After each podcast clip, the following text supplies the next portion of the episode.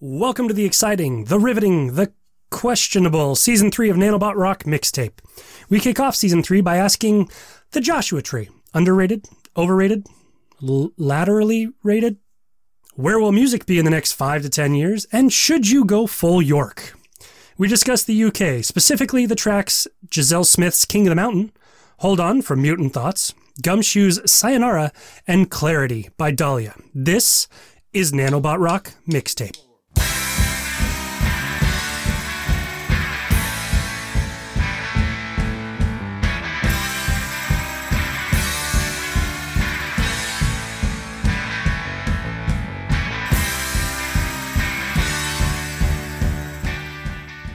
Music, comic books, we're all here. We're all 17 year olds at heart, Greg. What were you listening to at 17? Uh, what was I listening? Let's see, What were you listening to at 17? I was probably really Sexy heavily. 17. What? I was probably really heavy into my classic rock still. Like I was, I was like adamant classic rock. Like when people are like, you know, you need to start listening to Dave Matthews. I was like, no, man. Have you really listened to Supertramp and check out Bob Seger and like Nothing Beats Floyd? Like I was like the standoffish a hole seventeen year old who's like, I don't need this modern crap. I just need my classic rock. I was probably still really heavy into that. Um.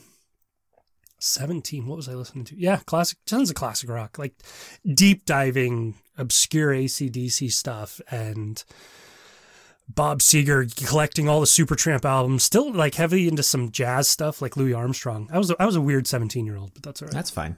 You could have just were you you could you could have just stopped before 17. That was just weird. i was just weird i still am what were you listening to at 17 Uh, nothing good. No. Um, no. I, I mean, I was, I was all over the place because at that point, now I have to think. Now I have to think about where I was, what what had come out at that point, and where I was at. Um, i had to do the had- math too i was i was in the same position like, No, um, because that's when I had a job, so I was starting to buy my own albums. But yeah, so like we had a classic rock station. I'm sure we talked about it. Um, so I would yeah listen to that because they and then like at ten o'clock they had their Zepp set where they would play five Led Zeppelin songs. So like that was you know standard. That was a standard schedule for me back when you used to be a slave to your radio or your Like- TV because things were on at a specific time and you couldn't record them or things like were on your, demand. your your regular zeppelin like black dog and all that or like actual like diving into zepp Yes. It would be both. oh okay So yeah, they would start out with like a D'yer Mak'er and then they would, you know, go into uh, I mean, I was going to say like immigrant song, but you know, like whole lot of love uh, what else yeah but just because I'm blanking on the on the on the deeper cuts. Um Misty Mountain Hop.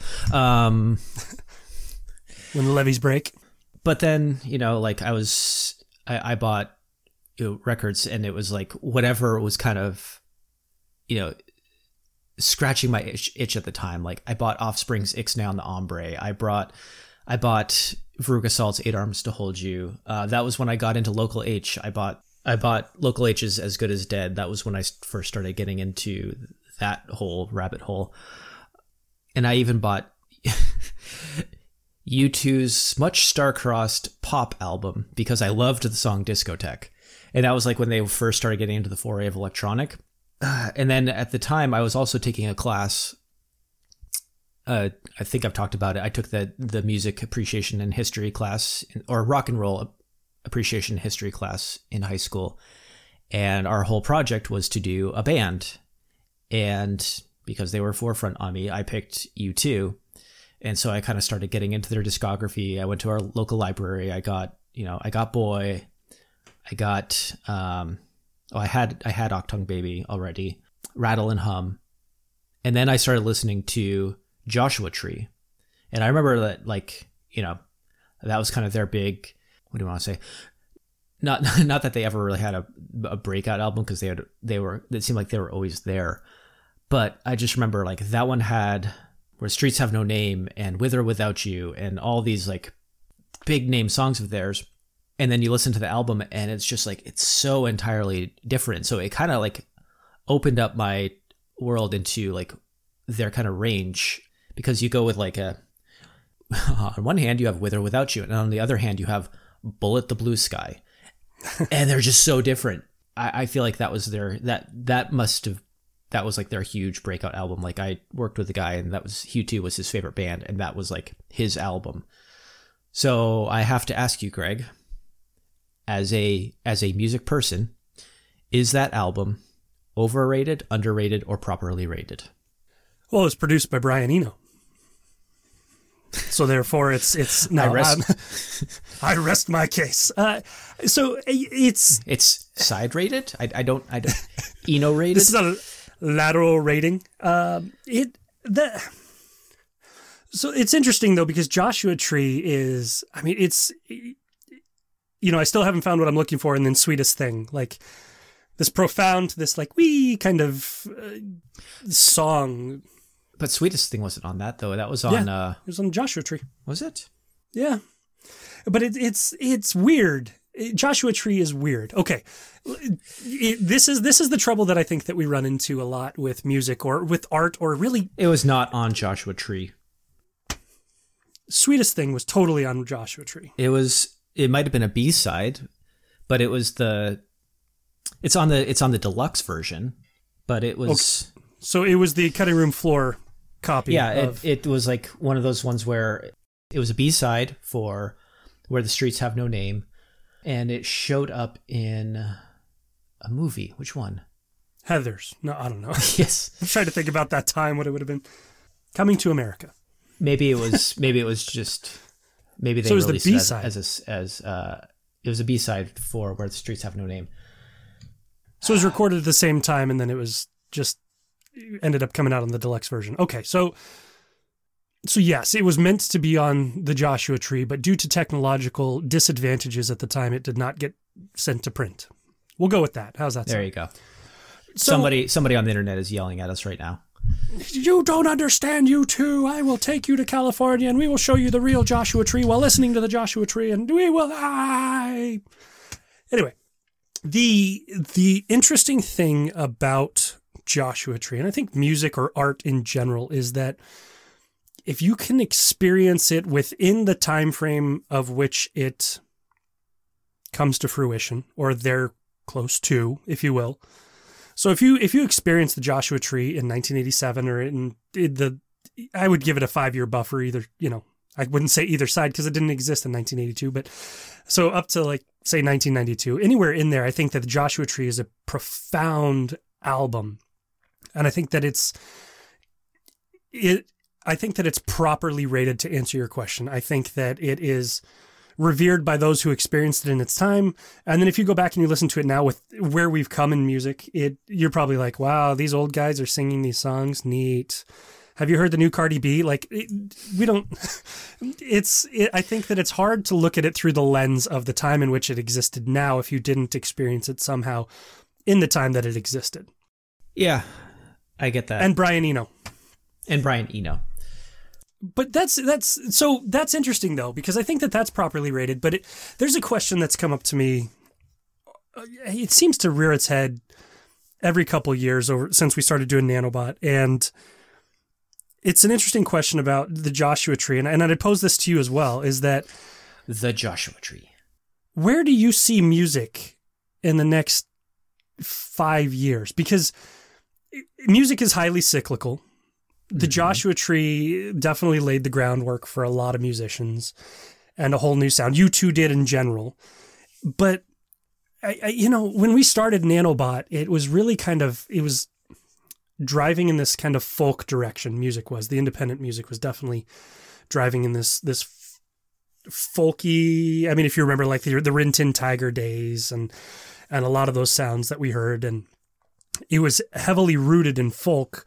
But then it's kind of transitioned back to a rock sound, to a synth sound. Where where's music headed, Clay? From 1987 Joshua Tree to five years from now, what are we going to hear? Where where is music going? Are you talking mainstream music or are you just talking music in general? Like- music in general, because I think that they're they're pretty well tied together. Even you know at the fringes, I think that they are. I think they're tied together, independent or mainstream. Well, I I love how like all of a sudden I'm some sort of authority on on what music is going to do. Like I'm I'm the guy who for the last thing I ever wrote six almost six years ago said that if Idola isn't the biggest band at the end of the year, I will say that I don't know anything about music. Okay, Fast hold on. forward to now, I'm now saying We're we're not Robin Hood game stopping music here. We're not trying to go. Here's what you need to do. We're just generally speaking with because yes, you may here, not have here are my but- stonk picks. What what where These, do you these music genres are my new tendies. Uh, no. I I don't. I mean, it's it's hard because I I'll be I'll be fully transparent. I don't have enough confidence in my ability to assess the landscape to say that I know where music is going to go. If I had to venture some sort of amateur guess, and I think I get I I think a couple of our tracks that we're going to get into get there is like the synthesizer is not going anywhere now, and sure. you're going to see a lot more you're you're going to see more electronic than you are going to see people kind of go, getting back to um, these old school rock and roll studio sessions like covid changed a ton, a ton of stuff studios are expensive people can record off their laptops at home you know if you don't if you don't have a bassist you can create a bass digitally like We don't need basis. We got a computer. because why would you want one of those guys in your studio? They just take they take all their all your beer and they they eat hot dogs and leave crumbs everywhere, and that's how you get ants. What do you call someone who hangs out with musicians? A drummer. Ah, ah, ah. Uh, apologies to all the drummers out there. Don't hate me. Kevin doesn't listen to the show. That's all right. We don't listen to Kevin. So, are you saying like the electronic, like uh, uh, Billie Eilish, like that mumbling emo-y, like bang, like that kind of crap, or like Daft Punk, may they rest in peace, um, kind of, kind of electronic, where we're gonna get back to I, I around love the how world. you pull your punches. Yeah, I'll, I'll tell you what I feel about Billie Eilish. Oh my god. Well, uh, but I think there I think there's a place for what she does, and I'm gonna I'm gonna leave it I'm gonna leave it there. Trash cans need a bag.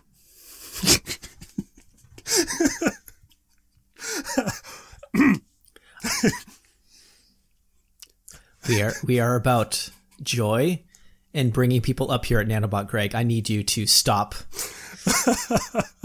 I need you. To, I need you to. I need you to stop with the negativity. I need you to bring. I need you to bring the light. I need you to bring the energy. I will I will be the light and energy. The negativity shall not pass. Stop trying to punch up. It is just. It is not. It is not a good look on you.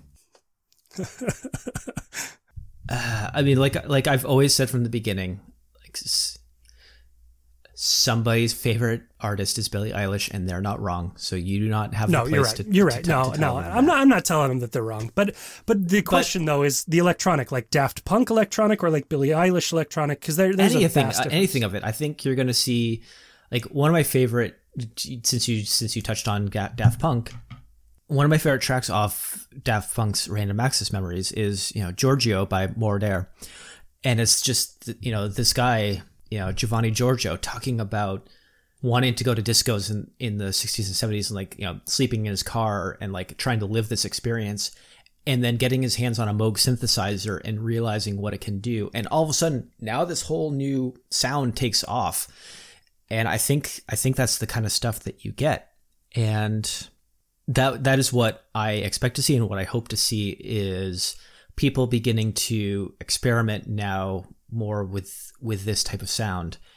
And like I almost wanted like I was going to say like you know creating like deep fakes it for the for music where it's like you can create some like what sounds like an amazing drummer but it's going to be music or it's going to be music it's going to be digital pre-programmed into a laptop and so i see people kind of wanting to experiment with like recreating recreating sounds and kind of just like well what if we take disco and we insert a, you know a trap beat to it or like you know just kind of You like get Love Gun yeah by Kiss. Sure. there you go Trap beat disco. You're okay. This is this is really weird because I I, I posed this question to you because the question was recently posed to me, and my answer was almost the same. okay that in five years, this electronic sound, the style is going to stick around. This is what it's going to be. And that is very weird because, and, and I, I have to be completely transparent and candid with everybody on this that no, we did not talk about this before. And I didn't even allude to you that I was going to bring this up in this episode. It's really interesting that we both had the same thought that that's exactly where we thought music was going to be. Creepy. well, but I, it doesn't take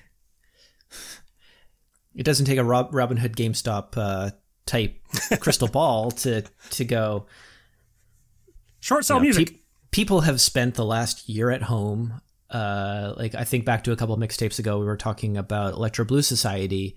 You know, collabor- collaborating. Let me go email you a bunch of songs, and then you email me back your piece, and then you know we're doing things that way. But for better or for worse, over the last year, COVID and everything else has made our society more insular. And when you do that, people are going to find ways to to be able to do things on an island.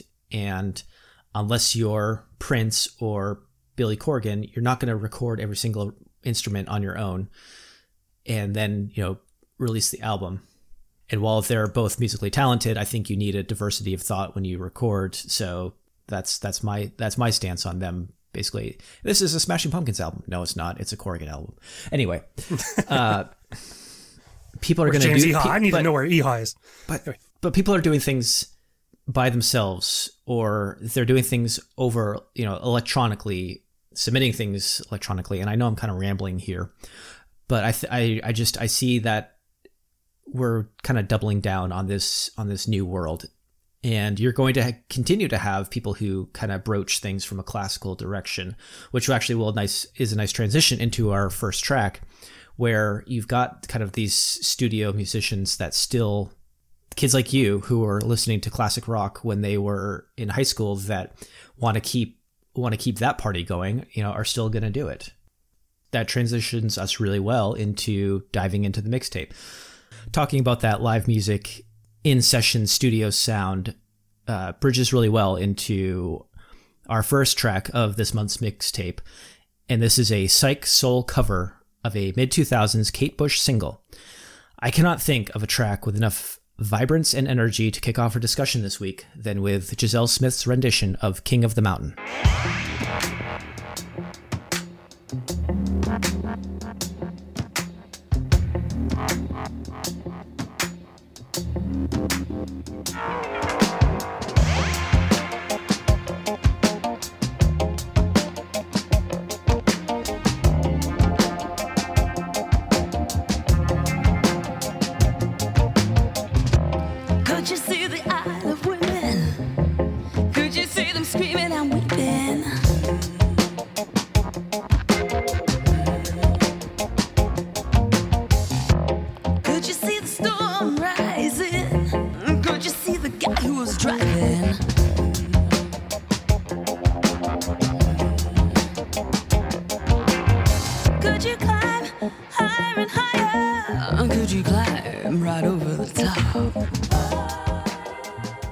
King of the Mountain is the first single released off Smith's third upcoming album, Revealing, due for release in the early summer on Jalapeno Records. This may seem like a peculiar era of the British artist's catalog to delve into, but listening to Smith's interpretation, it, it doesn't take long to understand why. I mean, the original may be ethereal and drifting, but it does kind of have that funk reggae influence at its core.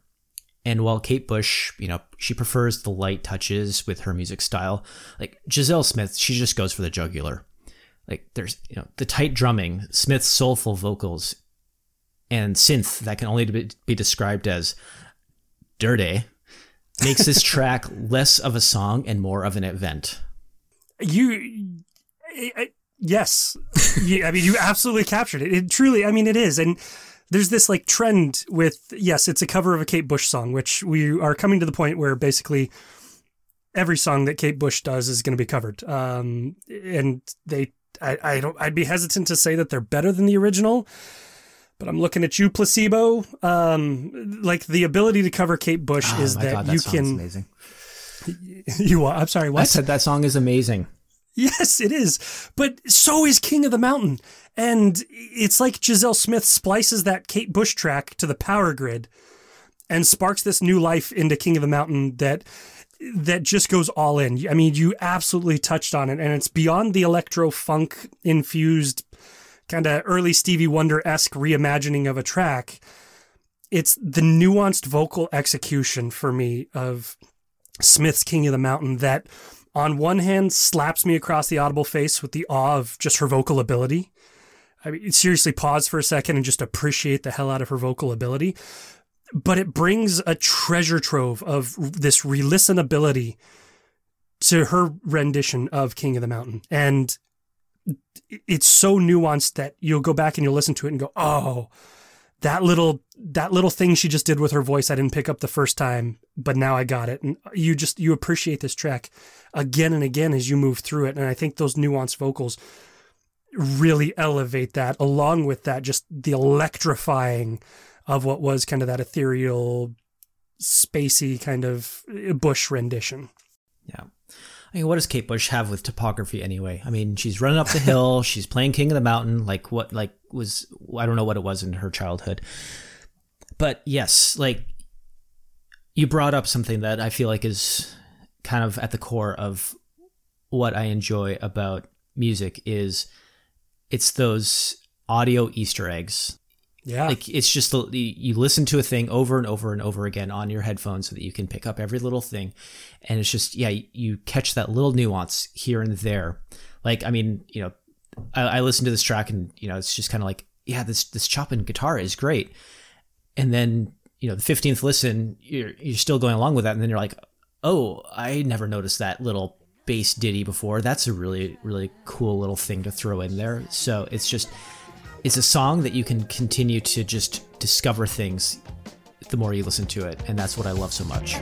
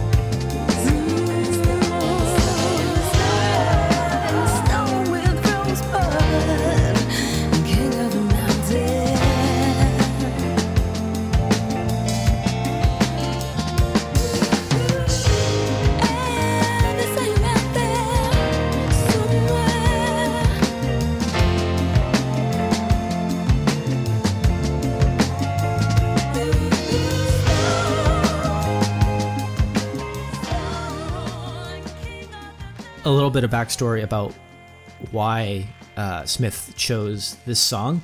It goes back a couple of years, and she decided during some recording sessions to cover the song as a dedication to her father, who was you know, Joe Smith, who was guitarist and songwriter for the Four Tops. But as some of these things go, sometimes things just don't go as you expect, and un- unfortunately, he passed away not long after she decided to cover this song, um, which I can only imagine just the the emotional toll that that that took on her.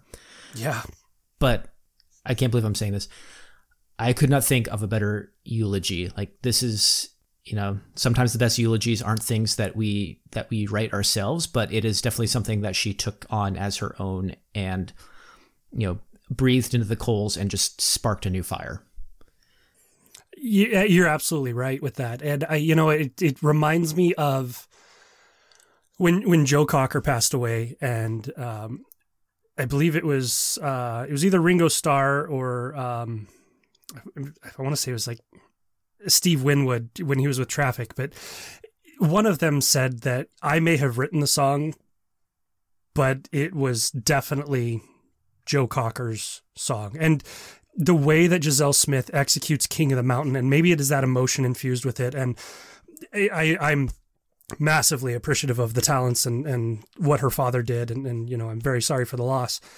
But I, I applaud the take that she has on King of the Mountain because she made it her own. I'm tired of people covering songs that just kind of, oh, well, I've got this maybe mopey vocal that I want to throw to this song, or oh, I've got this, I want to elevate the guitar just a little bit. No, she just straight up put this through the strainer, broke it all to pieces like Vision laying on a table, and recreates it in her mind in a, a less WandaVision's creepy New Jersey town kind of way.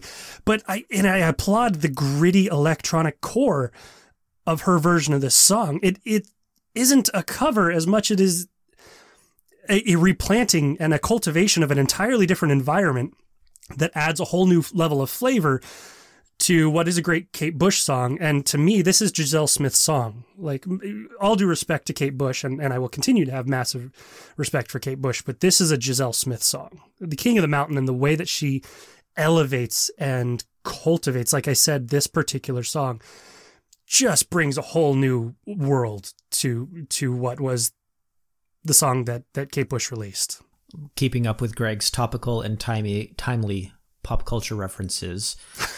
I guess he is calling King of the Mountain Giselle Smith's Ship of Theseus. So go check out King of the Mountain and the new album Revealing, which will be out this summer on Jalapeno Records. Giselle Smith, go check her out.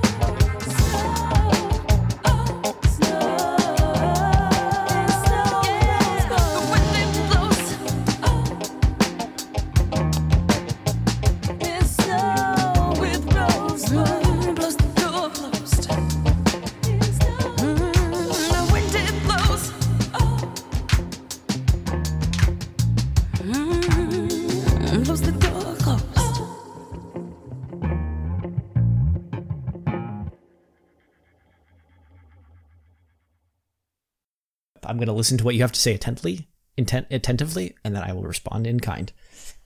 That's dangerous to do. Let's let's stay in. I, I, we're not going to get out of the UK at all this episode, are we? No, that's fine. Uh, they've got great soccer teams, and the next track on the mixtape is Bristol Rock Trio. Okay, I, am going to go off the the standard intro on this because these guys tout themselves as quote a fusion of off kilter cerebral rock and Latin infused grooves and pop sensibilities. Too many uses of the word "and" for me. How how is that how is that off brand for us? Well, because I'm not just going, "Hey, check out the song. Here we go. We're going to launch into it." Like the Ollie Medlow, uh, drums and, and backing vocals, Hans Louis Serra, Luis Serra, excuse me, synths, synths and vocals. And then Joshua Lennox Hilton, bass and backing vocals, are the trio that makes up Mutant Thoughts. And the track we're talking about from Mutant Thoughts is Hold On.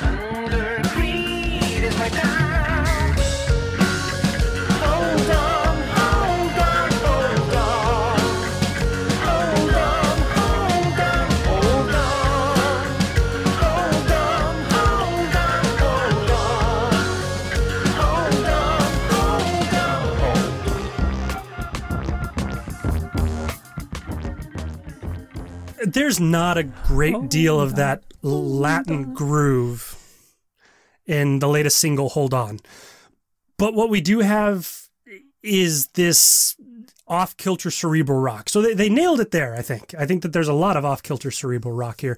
But the Latin infused, I was struggling to find. Well, maybe it was just the you know the non-standard time signature of this song. Like I mean, this is definitely not a f- you know a four four beat when you when you jump into this thing. So and I know a lot of Latin music you know relies on what what, what are some non four fours? Five threes, two sixes, Eight eight, four on the floor. It's, six uh, seven of nine. Oh wait, no, go. that's a Star Trek reference. Yes. The okay, so the the time signature, I, I would be hesitant to just isolate that as the Latin influences, the the abnormal, I guess, for lack of a better term, uh, the Latin influences the time signature because I think that that's detracting from the ability of what this trio, uh, Mutant Thoughts, has. It comes in on the dancing keys and it exits the same way. So it, it bookends this track with these keys. But in between, there's this synth core drifting through a space of disoriented light that keeps refocusing my attention, but without losing me. Like it's, it's like I'm drifting, and there will be a blip of light off to the right. So I'm, ooh, that's neat, and then I'll blip off to the left, and I, I am attracted to that. All while just slowly floating through the space that Mutant Thoughts has created. And I, yes, maybe I'm saying mutant thoughts a little too much, but it's fun to say with the track, and you listen to the track and you understand why, because it almost feels like this is not a normal, rational human thought process to create the track of Hold On. I know it's going to be easy to make comparisons to another British band with with Mutant Thoughts at time. Which band? Well, it's not Zebra because they're from Texas. Um, Well, it's Texas. Big country. Technically, they're Scottish, but that's right. apparently, I expended all my energy off that first one. No, I'm I'm talking about another another band that experiments with sounds and time signatures, and even that vocally go the same direction. And yes, it's it's easy to make a Radiohead comparison, but then you get into the bridge of the song, like around the minute thirty mark, and like Han Lewis Sarah just goes like full Thom Yorke to me, and it it just it it really takes that kind of early two thousands. You know, Radiohead really trying to do something unique and different. So that's to me where I kind of get that comparison from. That's interesting. I I didn't. My mind didn't go there. And granted, you should never go full Thom Yorke. Um, the Half York, just Go yeah, ha- keep keep, York. keep your flags at half York. I didn't get the the Thom Yorke, and I see it now. That's that's crazy, and that I think speaks volumes to Mutant Thoughts because it was able to achieve that, but without blatantly do it. I mean, since Radiohead's been around, everybody's been trying to be Radiohead. Let's be honest. Okay, not everybody. Um, Billie Eilish is not trying to be Radiohead, but there's a lot of people who have tried to emulate the Radiohead sound. Because What about of, Meg? What about Meghan Trainor? Is she trying to be Radiohead? I- I'm, just- I'm gonna having cyc- a, I'm having a good day here, I'm not. Gonna cycle through all your favorites right now. Steve Guttenberg did not try to be Radiohead, uh, but it's I didn't I didn't But get that. Michael? but I but did see- Michael Winslow? he could have he could have. I would like to see him do the the the Lotus dance or whatever it was. Anyway, the um the mutant thoughts. It I guess the way that they created this vast sound within this track within Hold On just drew my attention so strongly in one direction or into that that ethereal spatial kind of creation that I was alluding to that it, it totally just wiped any association with Radiohead out of my mind, which I applaud uh, because typically when people try to go full York or full Radiohead, they they're very blatantly trying to be Radiohead, and you hear it. The what Mutant Thoughts was trying to do here, I think that they achieved massively, and and there is a whole narrative to this track. Oh,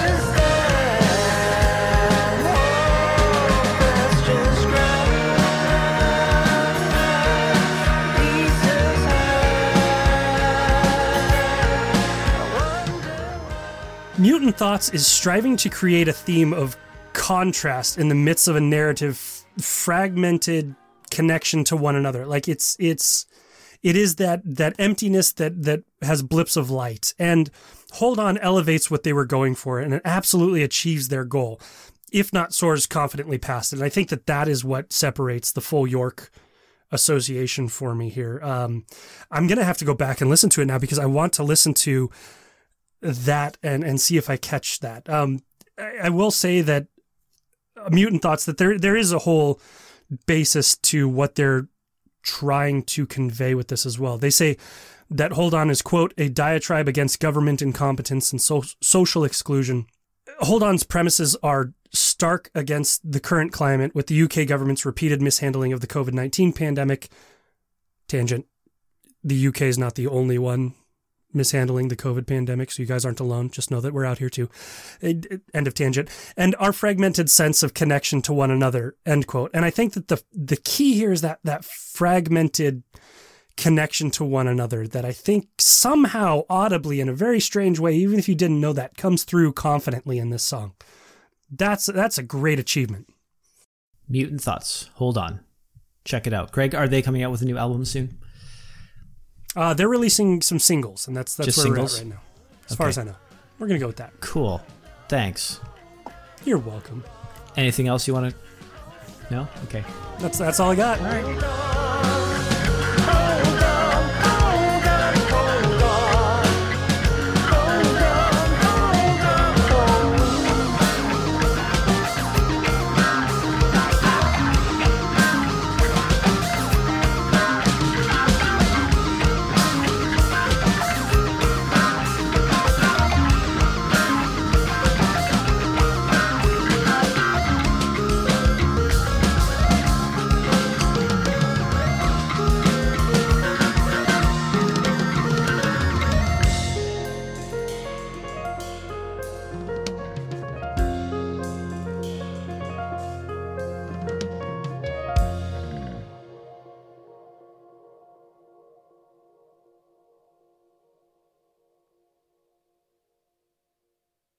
gumshoes. Oh man, where in the world is Carmen Sandiego? I loved that show. There's a new one.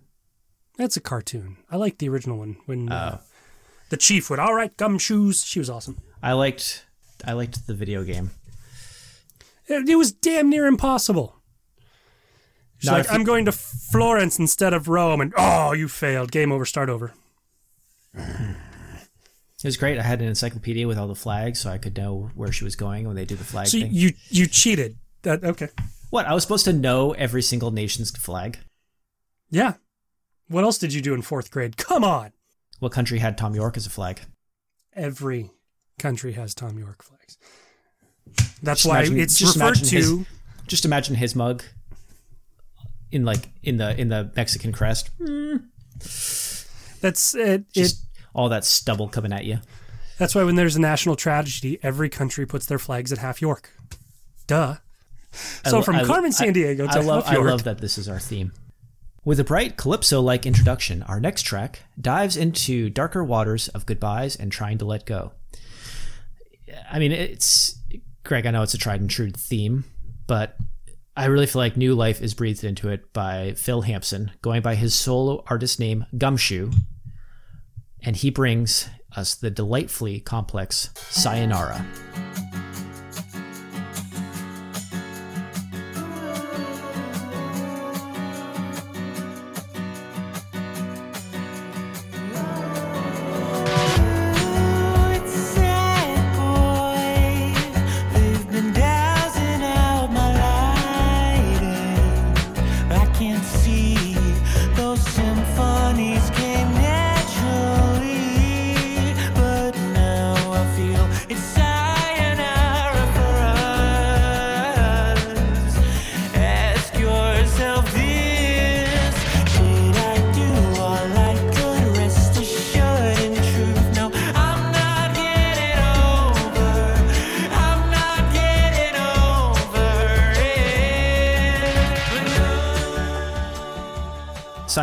Which is the new self produced, written, and performed single by Gumshoe, is off his new de- debut LP, Positive Sinking. this track, uh, great. This track.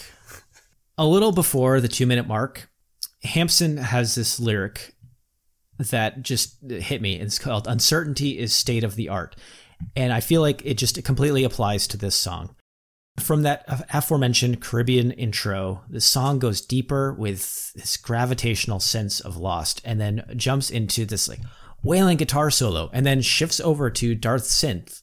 Darth Synth into dark s- no there's there's no there's no heavy breathing in this song uh, or james earl jones sadly ah man that would be a great collaboration Missed opportunity. yes come on gumshoe Are you even this trying? this dark synth like it's kind of got this like kind of like the last song maybe a latin intro maybe not uh, and then the, the guitar and then it goes into the synth and then just like rinse and repeat and like to say that the song left me surprised and off balance is is, is a monumental understatement That ah, who? So the, I hate the title. Completely wrong direction for Gumshoe for the title. I, I mean, I get it, but no. It, you, this you is, get it how do you get it I get it because this is this should be hello instead of sayonara. Uh, it should be like is you mean like aloha or ciao like one that could mean yes like hello and goodbye not hello, not aloha, hello, aloha, goodbye. Yeah, yes, but no. It, I, I it's okay. ciao for me go ahead let me backtrack a little bit here before I go completely insane, just gushing over how much of a fan of Gumshoe I, I am after this track and will be probably for the rest of my life. I'm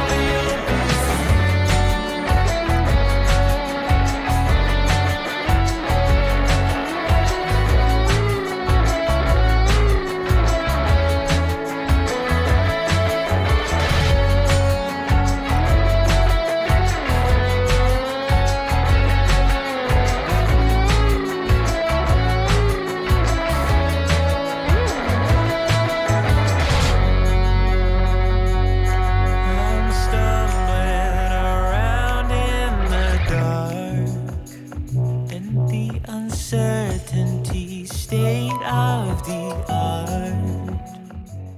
Let's backtrack just Oh, before slightly you here. backtrack, let's backtrack to the backtrack. Uh, I forgot to mention that this is yet another British artist hailing from northwest of England, wherever that is. Northwest of England is water. Northwest England or northwest of England? Great Greenland. I Oh wait, yeah, you're going that way. I was, I was thinking northeast. I was like, okay, I'm geographically the the uh, Aleutians. I, I don't know. I don't have a globe nearby.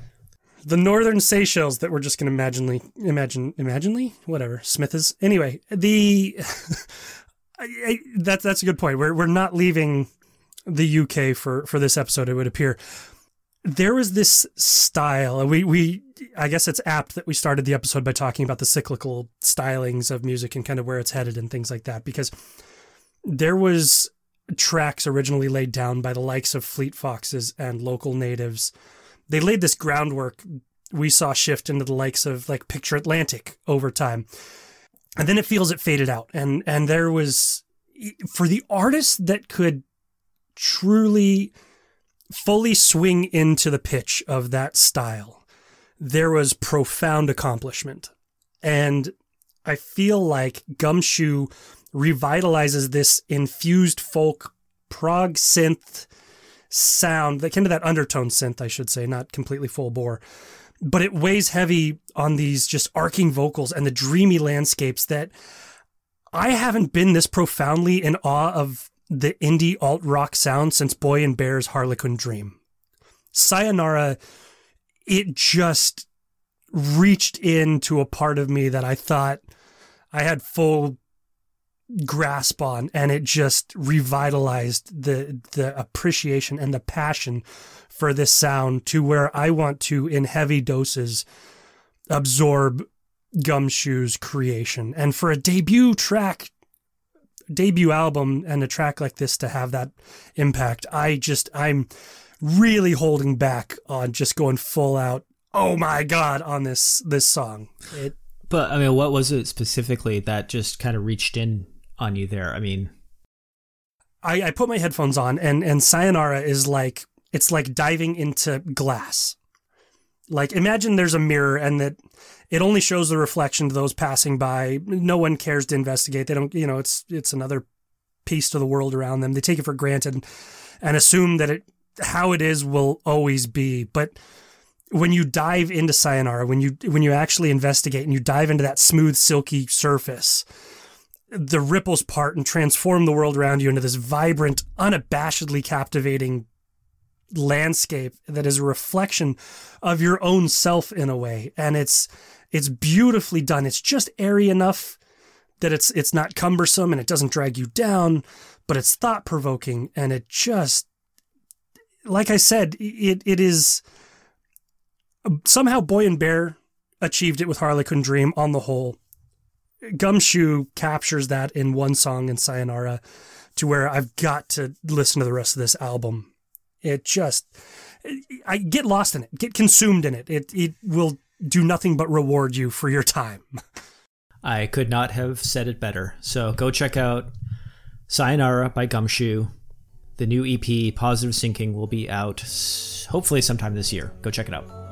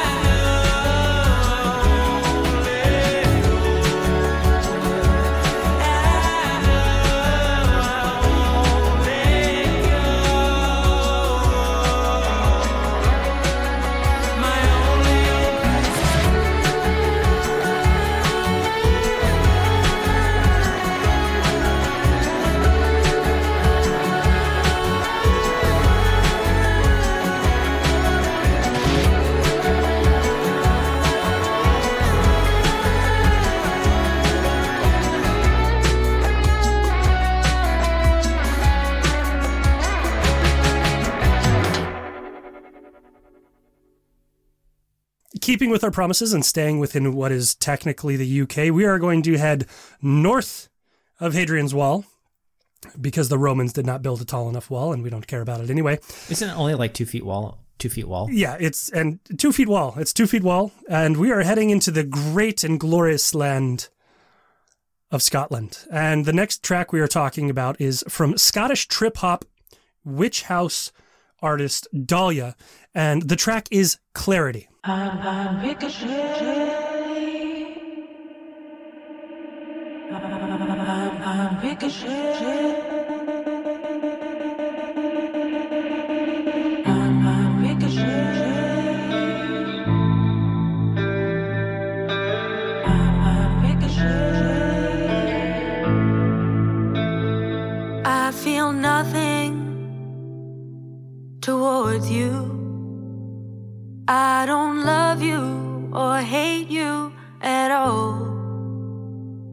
just a vessel to an empty space and time where I escape my mind.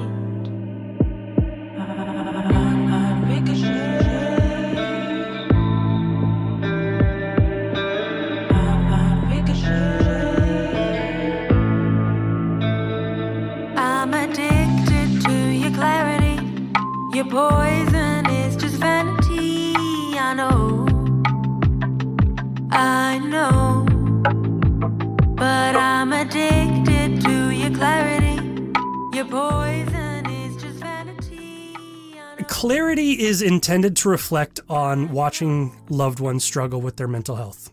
This track, I, the song, I mean, so many artists touch on the topic of mental health, which is a, a great thing that it's talked about, and we are working to destigmatize that. And I think that that is massive, and I think that it's a healthy outlet for artists.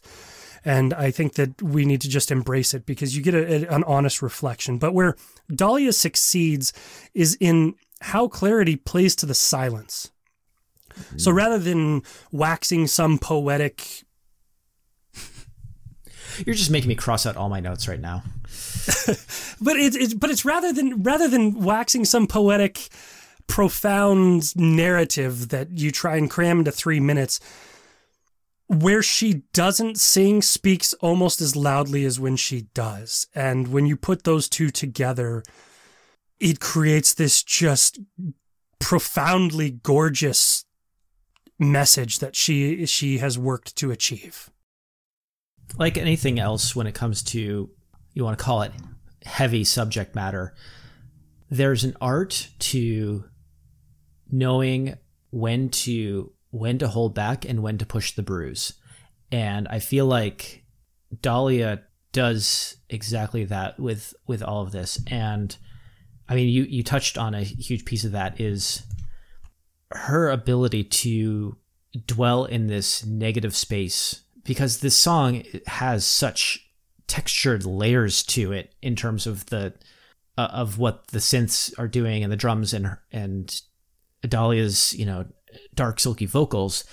There are just these moments where it's just it's just her it's her vocals standing alone and maybe there's like a slight a slight beat behind it but her ability to kind of live in that minimalistic negative space and then just completely shift the opposite direction and and just dive in with with full weight there's it's it's a very deft transition and plays really well to that subject matter that you talked about that whole dealing with mental health and the struggles that come with that where it holds up a mirror really well to this whole issue Well, okay, is she?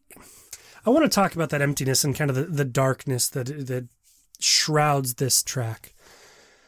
I'm not. I'm not going to even try and persuade you with my thoughts on this. I'm just going to blatantly ask it: Is she hiding in the emptiness and the silence and the darkness in here, or is it being used specifically to tr- to translate or to to communicate what she's trying to achieve? How do you feel about that?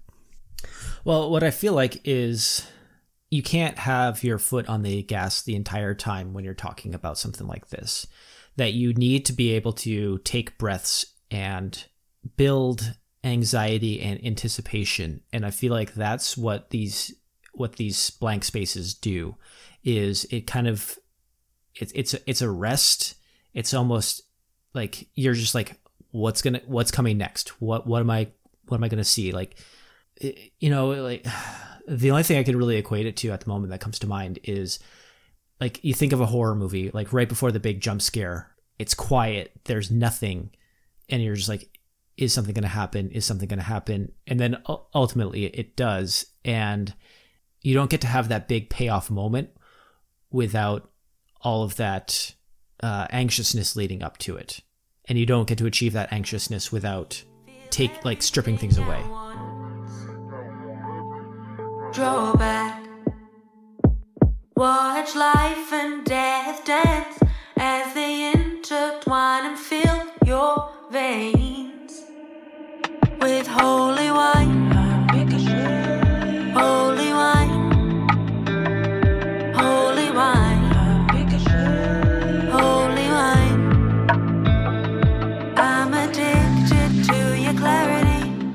Your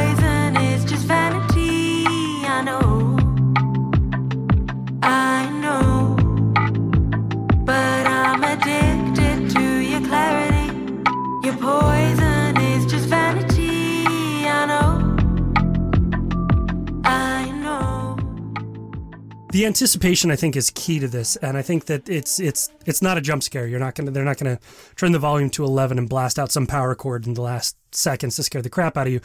The only thing scary about this track is how scary good it is. It it has that haunting echo within the minimalist first two two and a half minutes, but then clarity shifts, mm-hmm. and it shifts into this tumultuous reverb mm-hmm. that carries out for the remaining minute. And I think that this this fine touch, this decision to do that, really drives the sentiment of this track because the mental health.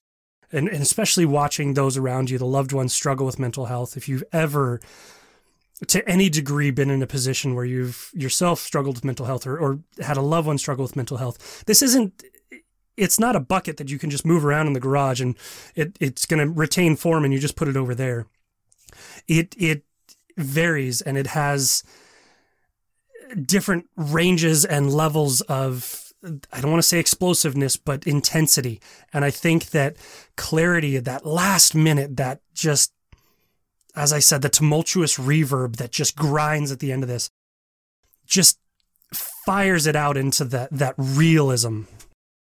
Well, and that that reverb deep synth sound, like I I just I can't get enough of it. I mean, we we talk we were talking earlier or at the beginning of the episode about you know where's the landscape of music going, and just to take it to the present, like the bands that are doing this and doing it well, we're literally going to stay in the UK here. Elder Island that we you know the song Feral that we covered in Scattershot Rock um, episode, I think it was twenty nine does the exact same thing. And that's another song that is just audio intensity and you know to kind of darker imagery. But that sound just encapsulates it so well. And it, maybe this is going back to my goth night days and i just really like that kind of deeper deeper bass synth sound. But it's just it's it's scratching an itch that i need in my life right now. And that's what i love so much about what what dahlia ends up doing with the song. Because i talked about that anticipation like it needs a payoff. And the end of this song is that payoff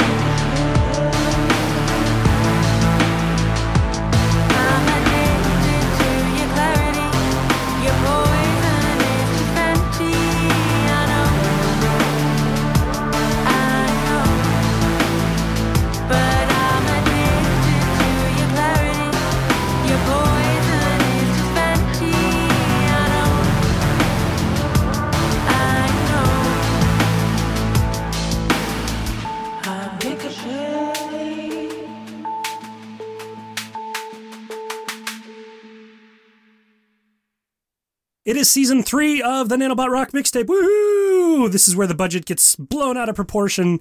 Everybody longs for the original two, but don't worry, things are going to still stay awesome. Stick with us. We appreciate you listening to and supporting the Nanobot Rock mixtape. Keep listening to local and independent music. Keep supporting local and independent music. And Clay's got something to say to you. as always you can find us on the social medias at nanobot rock you can send us an email info at nanobotrock.com we're on the web at nanobotrock.com does anybody still use the web greg The web is still a thing. Yes, it is I still use it. When you tell me instead of me, yeah but you still listen to classic Google it? rock I love you, Bob Seger. ZZ Top. Well, they're Texas. send us your submissions to info at nanobotrock.com. We love to hear from the bands. We love to hear from the publicists. We love to hear from the band's publicists, band's friends, managers' friends, friends of friends. Publicist friends. No. Aw. No. I do not want any emails from the publicist friends. But everyone else can share their music with us. And as we like to say, share and share alike.